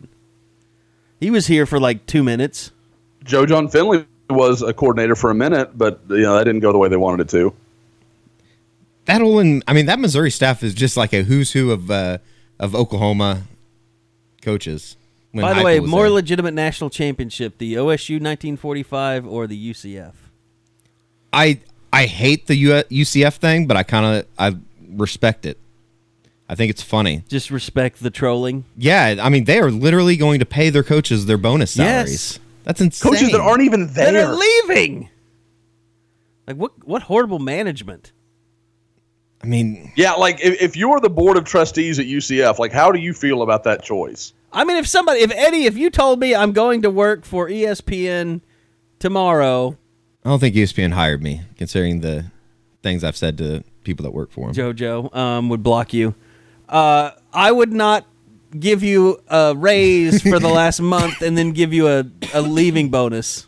Oh, and by the way, that's insane. I just I, I I I hate it, but I kind of respect it. So Central Florida, I guess keep doing you, but don't think that you're a big boy. You still have to sit at the children's table. I gave, uh, speaking of you keep doing you, I gave our Enterprise uh, um, bus driver, because like at LAX, you go to the rental car place and you get on the bus and you go back. And our bus driver was like one of the biggest characters I've ever seen. He was talking to us about playing semi pro football when we got on. He was a really good dude. But the show was really up in the front of the bus where he was playing like modern gospel. He was giving his like, testimony. It literally, he was giving his testimony to people that were sitting in there. Every time he get the bags off, uh, he would uh, what did he say? he would just like you know, you have a God blessed day, and don't forget, you know, so such and such God is, loves you. your maker, and you know, and and keep believing in the Word of God or something like. So he was just doing it, man. And I mean, just a, a large black man, not like heavy or you know over, just big. Oh, he definitely played football. Yeah, he played. I, believe think that. he said he he, said told he- us where Compton College and then somewhere College, else. Yeah, and so he cheered me up so much. I gave him uh, the biggest tip I've ever given anybody. I gave him a twenty, and I and I said, just keep doing you. And I gave him twenty bucks. That dude made my day. I gave him two dollars. We had a lot of bags too. We we we added bags. We bought a tripod. We went to a camera store, like the biggest camera store in L.A. That it had an elevator. Uh, I was actually surprised levels. that we were able to get everything back. To be honest, we had Oh, so much God. stuff. It was ridiculous. Eddie said that he took every piece of clothing that he owned. Just about. we were there for so long. So you had to just wash everything once you got home. I'm I'm in the middle of a laundry display of 2018. do you dry everything all the way through, or do you hang dry? Both. It just depends. Like shirts How that much I it feel shrinks. like yeah, I feel like some shirts will shrink. So Your moisture wicking stuff, you don't really have to dry. yeah, no. You're not supposed to. But then I take I just do take like a car full of stuff to the laundromat and just here you do it. I'll pay you to do it. So you do that. You don't do it on your own. You don't Not- have a no, like you have I'll- a washing machine at your yeah, house. yeah, yeah, yeah. I'll take like my dress shirts and collared shirts and stuff. Well, like I had this discussion with Josh the other day, and it opened my eyes to parents because you were talking about how many poop jumpers you've had to wash. like, my God, you people go through washing machines that have babies and stuff. I bet. I mean, Oh. you're just oh. literally putting feces in your washing machine daily. Yeah, I mean, like, uh, don't get me like you've got to do your best to like rinse out anything substantial. But I mean, you're sticking. I mean, that that stain didn't come from her mouth. Like we know where that came from, and it, it's it's foul. So So, like, will you have clothes that have poop on them sometimes? No, I, not that I, I mean, Like, it won't maybe somebody's walked past. Like there might be a like a picture of floating around the internet somewhere that I'm unaware of. Like, No, but, like, it doesn't Starbucks has shit on his Yeah, I, I mean, like, just, like poop does not stay in the washing machine and then transfer itself to other clothing. No, not that I've ever noticed. Okay. No, I mean, and usually like stuff like that, we you know, and obviously you've got all your different cycles. We've got one in ours that's like deep clean, sanitize, and so Oh that is like that's for poop blankets or clothes. Like, and you put them all in there at once. You don't let them be in there with anything else. And Plus, you have a lot of puke to- clothing because you got to, you know, I'm sure Laney pukes on stuff a lot. Laney is not the the puppy dog that some kids are. She she vomited very few times. Now, usually when she'll choose to puke, she chooses to puke on dad, so that's really great. But I I would say since she's you know probably been oh two, I bet she's thrown up two or three times, like very little. Interesting. Here's my question as we're wrapping things up. Will you guys be able to watch the national championship between Alabama and Georgia? yeah, for sure. Oh sure. No problems at all? No problems at all. I did ask uh, Lincoln Riley if he'd be able to watch the game, and here's what he said. Do you think that you'll be able to, to watch the national championship, or will it be tough for you? It'll be tough. Yeah, it'll be tough. I I don't know. I don't know if I will. I'll watch it at some point because you know there's it'll be a good game to watch and and uh, and continue to learn from. But I would assume if Georgia wins easily, that'll be the hardest thing. yeah, it's it'll be hard either way because I you know I felt good about our matchup against Georgia and I I would have felt good about our matchup the next one too. I mean, no doubt. So uh, no, it it it'll be hard. I don't I don't know if I'll watch it live or not. I don't know. And that's going to be, to me, like the most gut wrenching thing. Like if Georgia just wins that game easily, it's going to just start a whole new rage night for OU fans. I think. Don't you be- think? I think they'll be raging either way. I, it's going to be, it's going to be hard for OU fans to watch it. It's going to be hard for America to watch it just because it's two SEC teams. That's the worst part. I think that's the worst part about this whole thing. Do you think like, that the Rose Bowl will get better ratings than the national championship?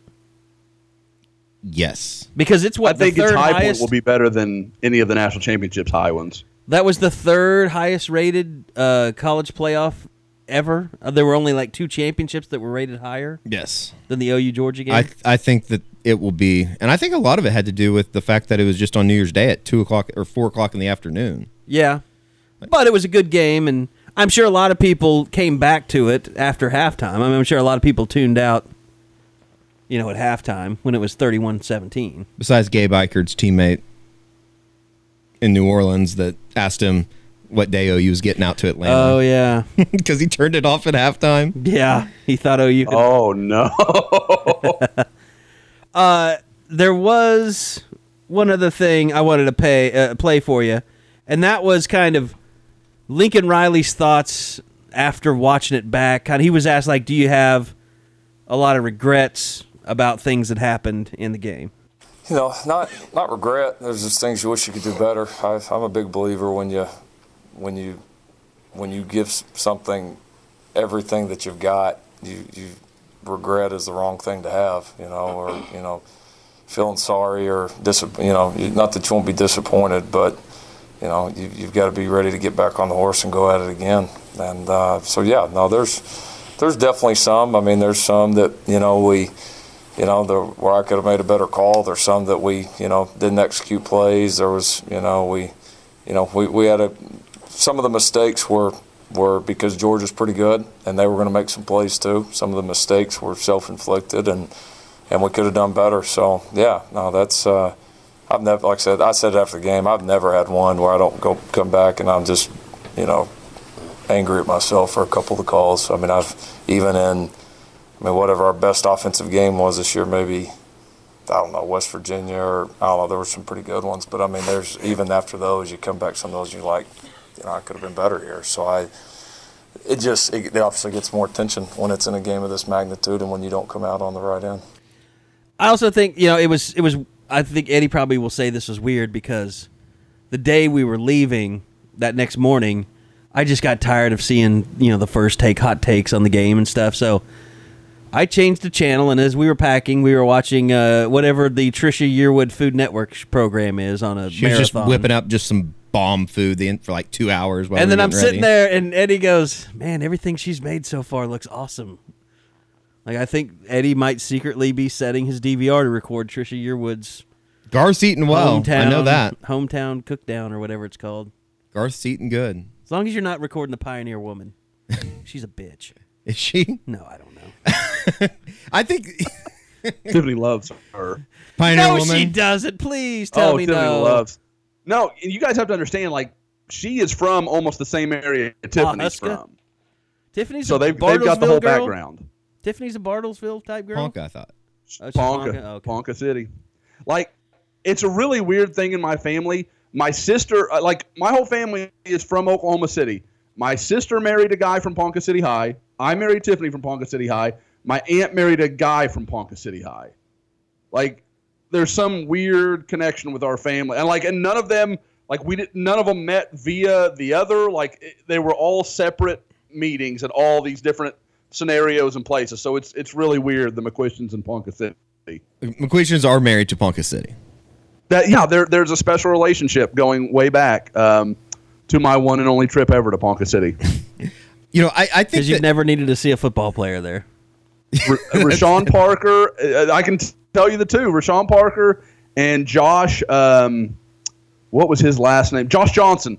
Uh, both went to Iowa State. Rashawn Parker had a pretty good career. Josh Johnson was a thug and got kicked out. It's Ponca City for you, man. so 0 for 2. Yep. No, oh, one Oh, for one one. for 2. One, that's Yeah, one. Rashawn Parker finished for out. two. He and he was a really good kid. He he was one of those guys you kind of like to see succeed. I think, yeah. I was just going to say on Riley, on that little part, Uh-huh.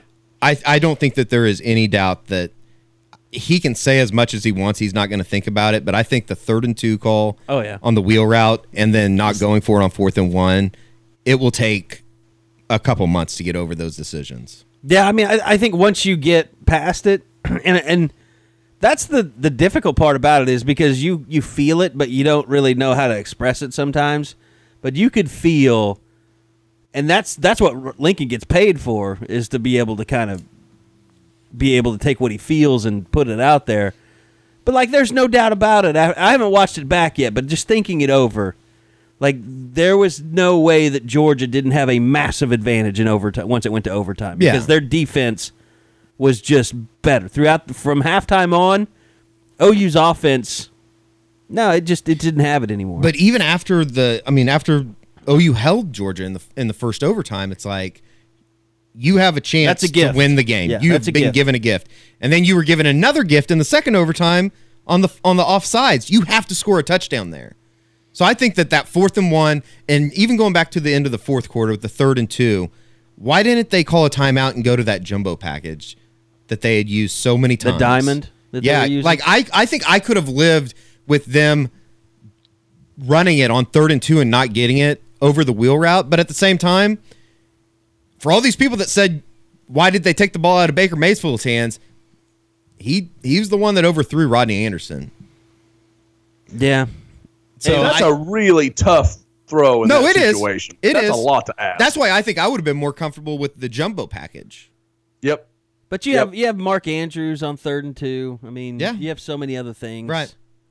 To me, that was the thing that was the slowest to cope with.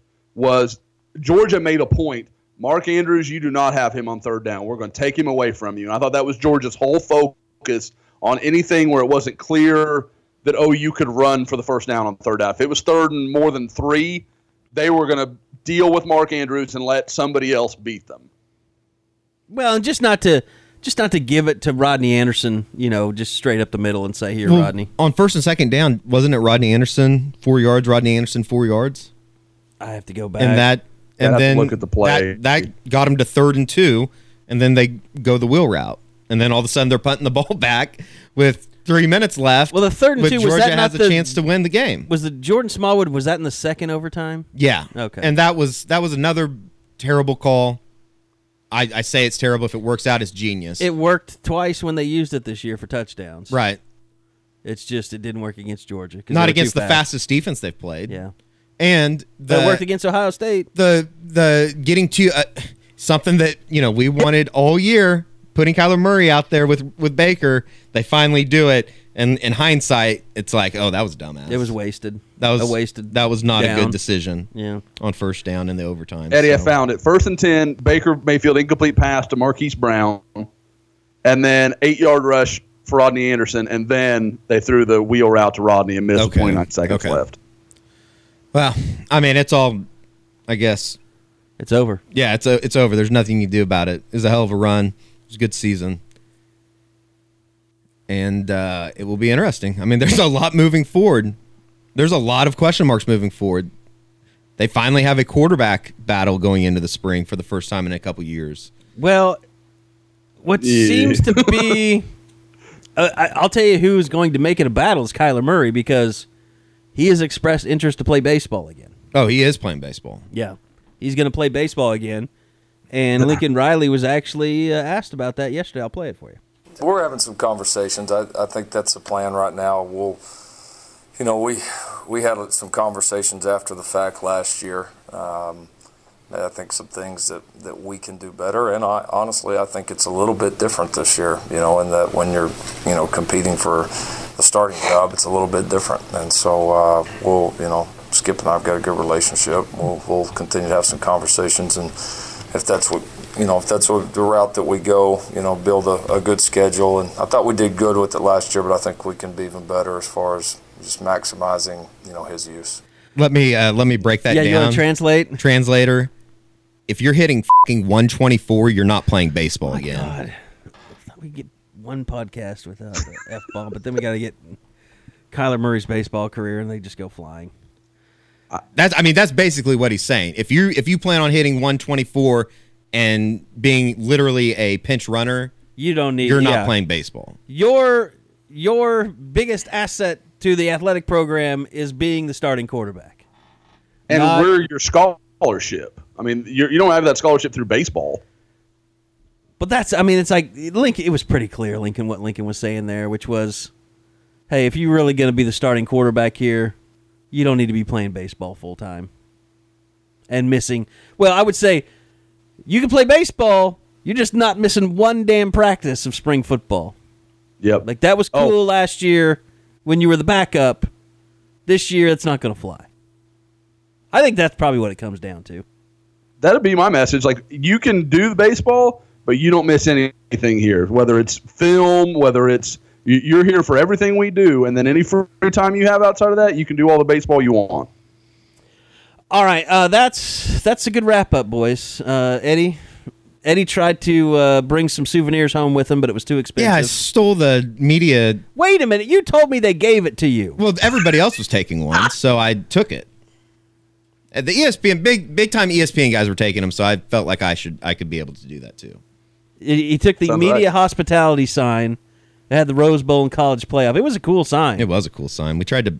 I would mail it back, to, but it was like I would have loved to have have it like sitting up top there. I know. It's bad. For eighty bucks, you should have sent it to me, Eddie. I'd have paid. The, I'd have paid it. I'd have kept it, but I'd have paid Yeah, it. I thought about paying it, but I didn't want to take it from him. Like, because if I Hmm. pay eighty five bucks to have something shipped, I'm keeping it. Yeah, that's yeah, true. it's a I fact. might have given Yep. you like a twenty dollar finder's fee. Well, unless it's a giant Moana uh, hook. Oh God. I think that has something to do with children.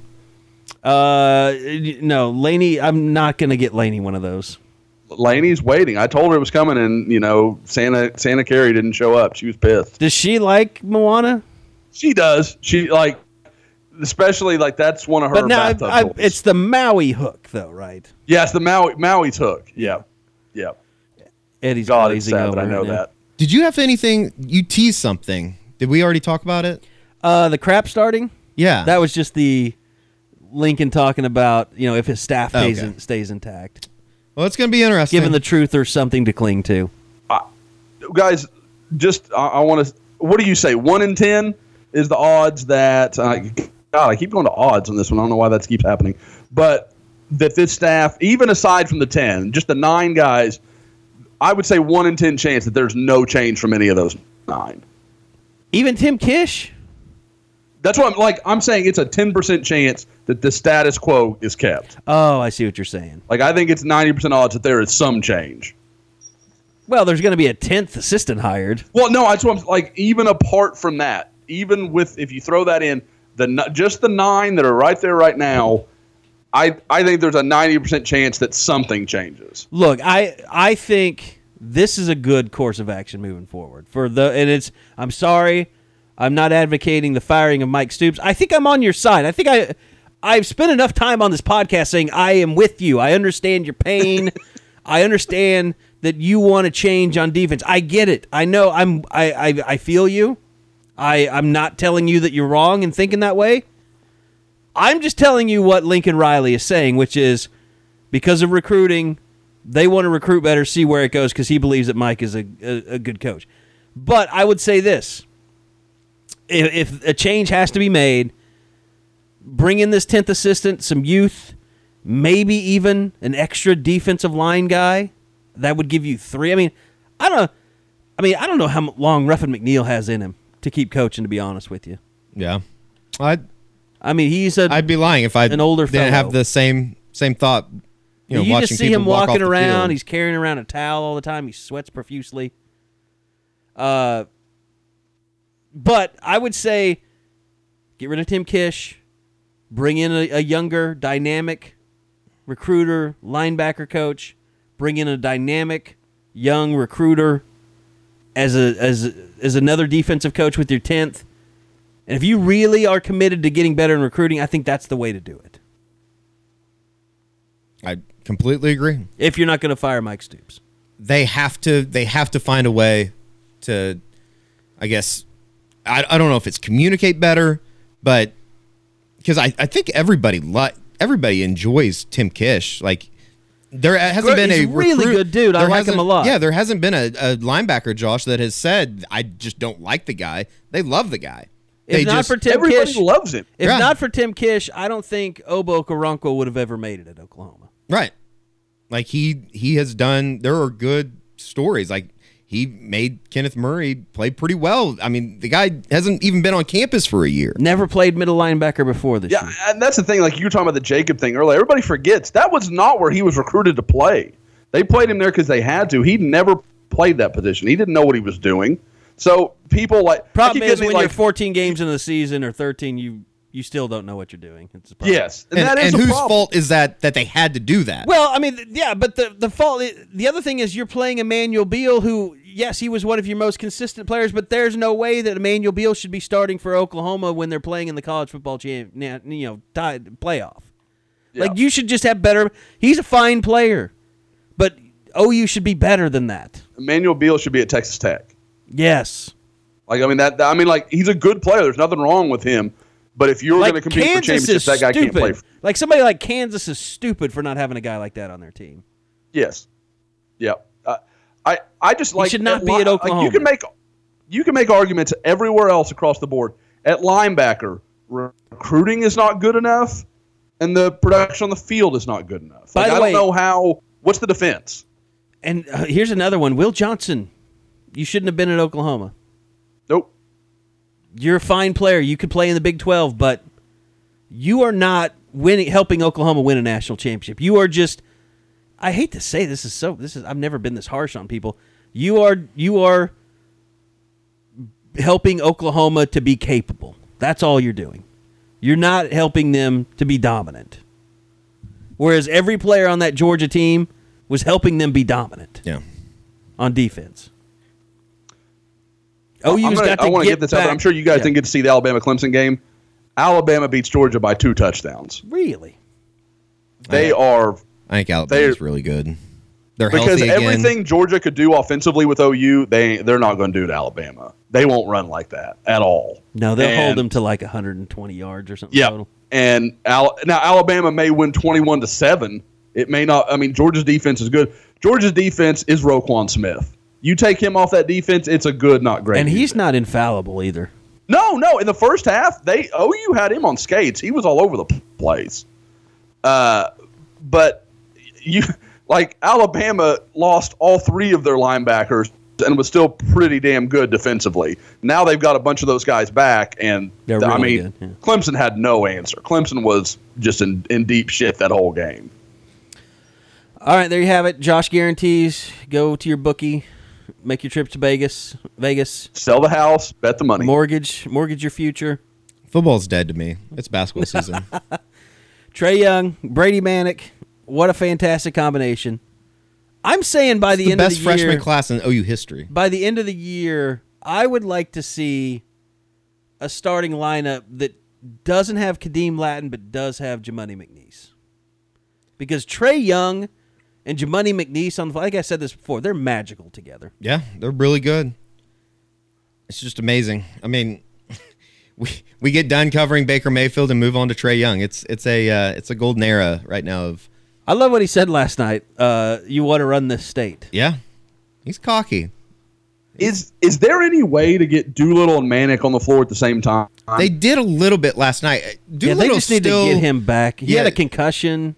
So I they- love Kristian Doolittle. I think that I dude too, is yeah. freaky athletic. Well, people forget. I mean, when he was in high school, like he committed, I think, as a sophomore, but he was a guy. That sounds right. He was a guy that just could do everything. I mean, he's he's very skilled. Like we've only seen him scratch the surface, Yep. and that's one way that this Oklahoma team. I mean, guys, that I, I had this thought last night. This might be the second best OU basketball team in the history of Oklahoma, behind the '88 team. It's crazy. I, I, it's not crazy that you're saying that. It's just crazy because that Blake Griffin didn't have players like this around him. It was the Blake Griffin show. yeah. I mean, Well, had- Willie Warren showed up once every three weeks. yeah, Willie Warren was a huge bust. The Buddy Hield Final Four team, they were really good, but They had Isaiah Cousins and Khadeem Lattin. and you had Buddy, and you knew what Buddy was giving Yeah. you every night. Trae Young's a. This is. Trae Young's might be a better player than Buddy Hield right now. Just as far as He is being He a, absolutely a player, is. like I, I think he 100% is. assist wise. I haven't seen an OU player in my lifetime that can distribute the ball like Trae Young. No, I haven't either. Guys, just look how much better Christian James is suddenly a truly offensive threat. I mean, He- he's a problem. he's he's bounced back. He had a really bad year. He's I think he's playing to the level of they what they thought he was going to be. Here's the here's the thing. Okay, you take the three best teams, four best teams, in modern Oklahoma basketball history. In 1988, you had Ricky Grace, Mookie Blaylock, Stacy King, um, I'm, I'm blanking, um, Dave Sieger. Uh, you take you take that team, you take Blake's team, you take Buddy's team. I wouldn't even include Kelvin's season with, Hollis. Hollis would be a bench player on that 88 team. I think Buddy would be a bench player on that 88 team. Trae Young could be the starting point guard. He would replace Ricky Grace. and then you would have Mookie Blaylock as the two. You'd have Stacy King. That team had uh, Horace Grant too, or Harvey Grant. Can't even remember which one now. There's been so many Grants now. There's Jerami Grant and other Harvey. Grant. Definitely Harvey. Definitely Harvey. Um, Blake Griffin would be your four. So I mean, you you you you combine like to me, Trae Young and Blake Griffin are are definite starters on that '88 team. I don't know that Buddy Hield is. Hollis Price definitely is not. I'd love to have Hollis Price or uh, both those guys coming off my bench. Kam McGusty's Think about a hell of a Hollis guy just like bring setting up in the corner and firing threes. Brady on this Manek and Dave Sieger could shoot. To, they could be uh, shooting buddies. I, I joked with Practice. Carey earlier, but I was talking with uh, one of our buddies, John Shin, last night at the game. Bra- there's a good. I think you could make the argument Brady Manek could end his career as the all-time leading scorer at Oklahoma. He's going to start for four years. I get so mad. I got mad this morning because someone compared Brady Manek to a Euro, and I wasn't having it. Brady Manek is from Harrah, Oklahoma. He is. He is a little bit though like the guy that you would see coming out. I don't here. care. I don't care. I don't want to hear that. To me, He's a six nine guy that can can shoot three. he is a Celtic from the late '70s, early '80s. That's who I want Brady. He's got the really horrible Larry Bird mustache going right now. oh, he's a perfect like he is a perfect player to come out of Wisconsin. Yes. But he could definitely fit right in with like Larry Bird and, and Dennis Johnson and uh, uh, Kevin McHale. Like he could be on that team. He has a little bit of And he's got a post game that's still developing, but once that happens, my God. I he's mean, gonna my be unstoppable. God. He's going to be He really could really literally good. be a first team All American by the time he's done. What I'm about to say may be white on white crime. You, you guys can be the judges. Is there a good? Is there a possibility that he looks better than he is because he's playing next to Trae Young? I mean, he was five of seven from three last night. No, he's six I for know, eight. but he's Six getting great eight. looks. nine for eleven like, from the floor. I mean, don't get me like I, I don't think he's like going to be a four point. I, I don't think he's suddenly going to become you know a, no shot at Tyler Neal here, but you know Tyler Neal. Like I don't think that's going to be where he goes, a fellow Patriot. so I got nothing Tyler, but I'm love for. Tyler. But I'm not You went to the wrong PC, guy. Tyler. I'm, we're sorry. Yeah, Josh is- I, I, Josh is like I said, after he's you. a Pat man. We, we, North we is can do the fight team song together. That's right fine. Um, but like you look at the shots those guys are getting last night, and I, I'll be honest, that one and I'm trying to remember early in the season the, the one they lost, uh, Arkansas? Uh, Arkansas. Those were the two I've really had a chance to watch. Like all that's gone on in my life in the last month, not a lot of OU basketball time, but I, he was getting some great looks. I mean, like those are shots you would expect if he's a good player he can knock down. I'm just wondering is he is it going to look different when Trae's not there? Uh, And of I'll- course it will. to It'll be different degree. for everybody. I mean, that team went 11 Yeah. and 20 Yeah. last year. I'll, I'll say this, Yeah. Josh. Those two guys. in a way, Kruger was asked that kind of that question after the game if he's been surprised by Mm-hmm. Manek. I think it says something that he's a freshman from Harrah that he can step into that that role 13 games into the season Yeah. into his career and knock down shots with consistency like True. that. So I think that there's a little bit of comfort there and obviously Trae has made everybody better. But I mean, I thought if you would have asked me walking out of uh if you would have asked me walking out of Deer Creek High School after I watched Harrah lose in the state semifinals last year in the 4A semifinals, what Brady Manek's going to do this year, I probably would have said redshirted or played five minutes a game. Well, yeah, and give uh, our, our guy JD Reynolds a lot of credit. I mean, he worked with him oh, he's tra- he transformed his body. There is no doubt about Yeah, yeah I mean, that. he is. He would have been the ugly duckling sitting on the bench, you know, and, and everybody would have been saying, "Well, he just needs a year." yeah. But he's re- he's come in. He worked hard, and he came in ready to to bang with guys. Oh, and he he if there might not be anybody that capitalized more off Doolittle's suspension than the opportunity that was Yeah. presented to Manek, and then also just being able to come in a month early and practice for the New Zealand trip. Yeah. That helped him a lot. So, I mean, OU has a top five basketball team in the country. It's McGusty, incredible. Uh, Christian James, can't forget about him. I mean, those guys have been fantastic from the perimeter.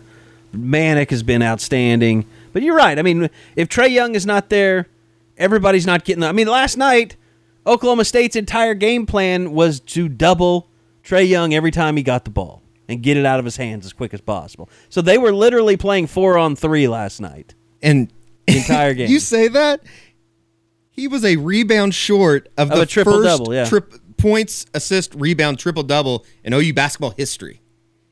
It's incredible. That's crazy. Wait, really? yes, That's amazing. yeah. It it's gonna happen at some point this year. It's going to happen.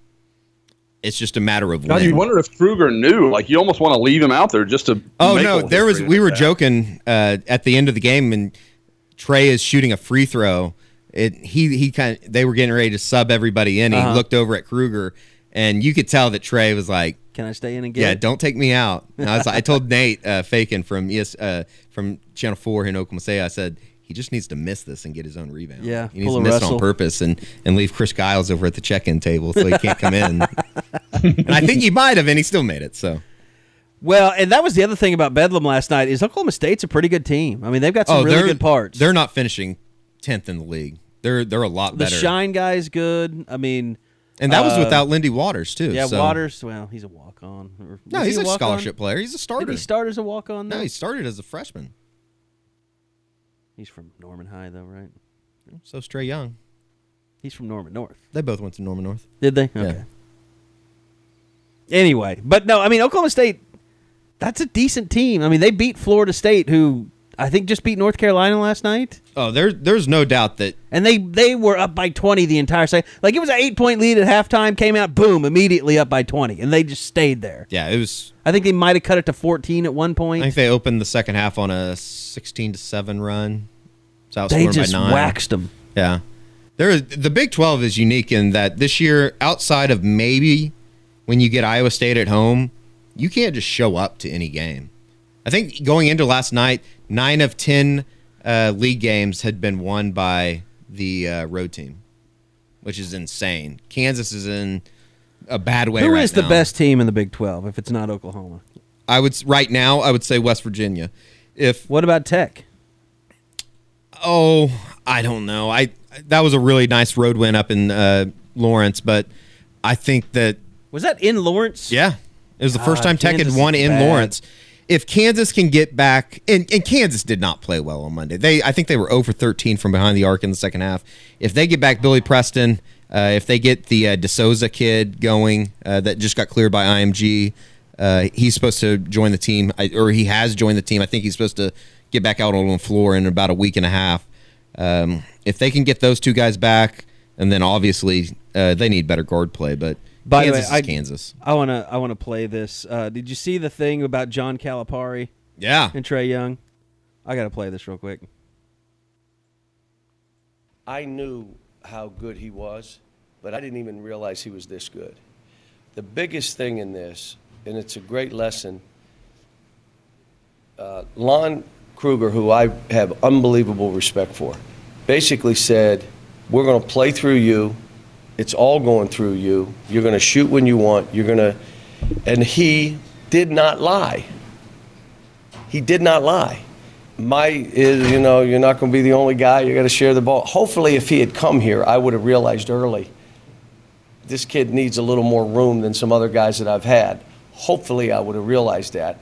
Um, but I knew he was good, which is why we recruited him so long.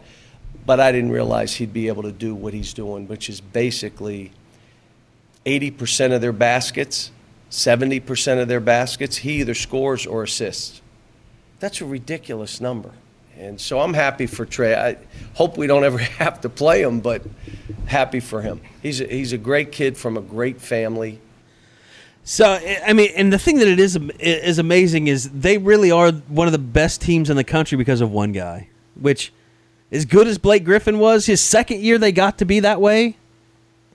But and like I said, I, if you put this supporting cast with with uh, Blake Griffin, I think that's a much better team. I mean that that might be might have been a team that could have beaten North Carolina that year in the Elite Eight with the shooters that they have. I think the best had, uh, I mean, they had uh, Tony Crocker, Tony Crocker. Who else did they even have? Austin Johnson. Oh my God, David Godbold had gone. He he was He was a senior year. Yeah, he was when senior he was a freshman. before.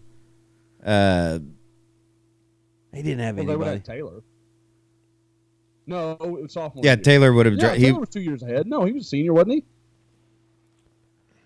Taylor? Oh, Taylor. Um, He was a senior yeah, when Blake was a yeah, sophomore. Yeah, right? you're right. You're right. Yeah, Yeah. they had Taylor. Yeah, but that's that's nowhere near It's- what they've got now. It's been incredible, though. I, I mean, talk about you know, okay, the, they had Willie Warren, Tony Crocker, Taylor Griffin, Austin Johnson, uh, my personal favorite, Cade Davis, Juan Yeah. Pattillo, uh, Omar Leary, Ryan Wright, Ray Willis, Orlando Allen, Kyle Cannon, Bo Gerber, T.J. Franklin. That was the roster. T.J. Franklin. I forgot about him. So I it's it's incredible. The people have started showing up at the Lloyd Noble Center. I thought last night was probably the best crowd on January 3rd Oklahoma has had maybe ever. I I don't know. I usually these are non-conference games, so great job on scheduling Big 12 dumbasses, but it was not bad. It was a good experience. All right, we got to wrap it up. Uh, we got a little little beyond, uh, but it was great to be back. We're great to be back with you. Uh, finally doing podcasts again uh, out of uh, beautiful LA. I miss El Cholo very much. So Eddie got his in and out from California while we were there. Uh, what is going on there? Somebody at Sooner Sports is probably going to get fired. They just put up a Nik Bonitto High school highlights. high school highlights on Sooner Sports TV. Huh. Guess he did sign oh. after all. Well, we can talk about it at some point, but the whole idea that Yeah, by the time most of you listen to this podcast, Nik Bonitto will be a suitor, I guess. Announcing on the Under Armour game. That is interesting. Didn't hear from us. Sports TV. screenshot, boom. That's how it's done, folks. All right. Well, on that, uh, we are out of here. I appreciate all the passion about Mike Stoops. I'm sorry, I'm just the messenger. That is what it is. still though. has a It's- job. It's passion, because any other It's- program would just be happy to be in a playoff, but some people want blood, and it's at you. understandable. Look at you. Meshing with the fans. It's understandable. Man of the people. You are a man of the people. Always for the All right. common man. Uh, for the common man, Eddie Radosevich, for Josh McCuistion, I am Carey Murdock, and we'll see you guys next week as we get back on schedule with the unofficial 40 podcast. Uh, we'll have uh, Under Armour, uh, U.S. Army to talk about next week, and uh, possibly 10th Assistant. We'll uh, talk some more about that as we go along. So that's going to do it for this edition. We'll see you guys next week, back right here on the unofficial 40. Podcasts from Soonerscoop.com.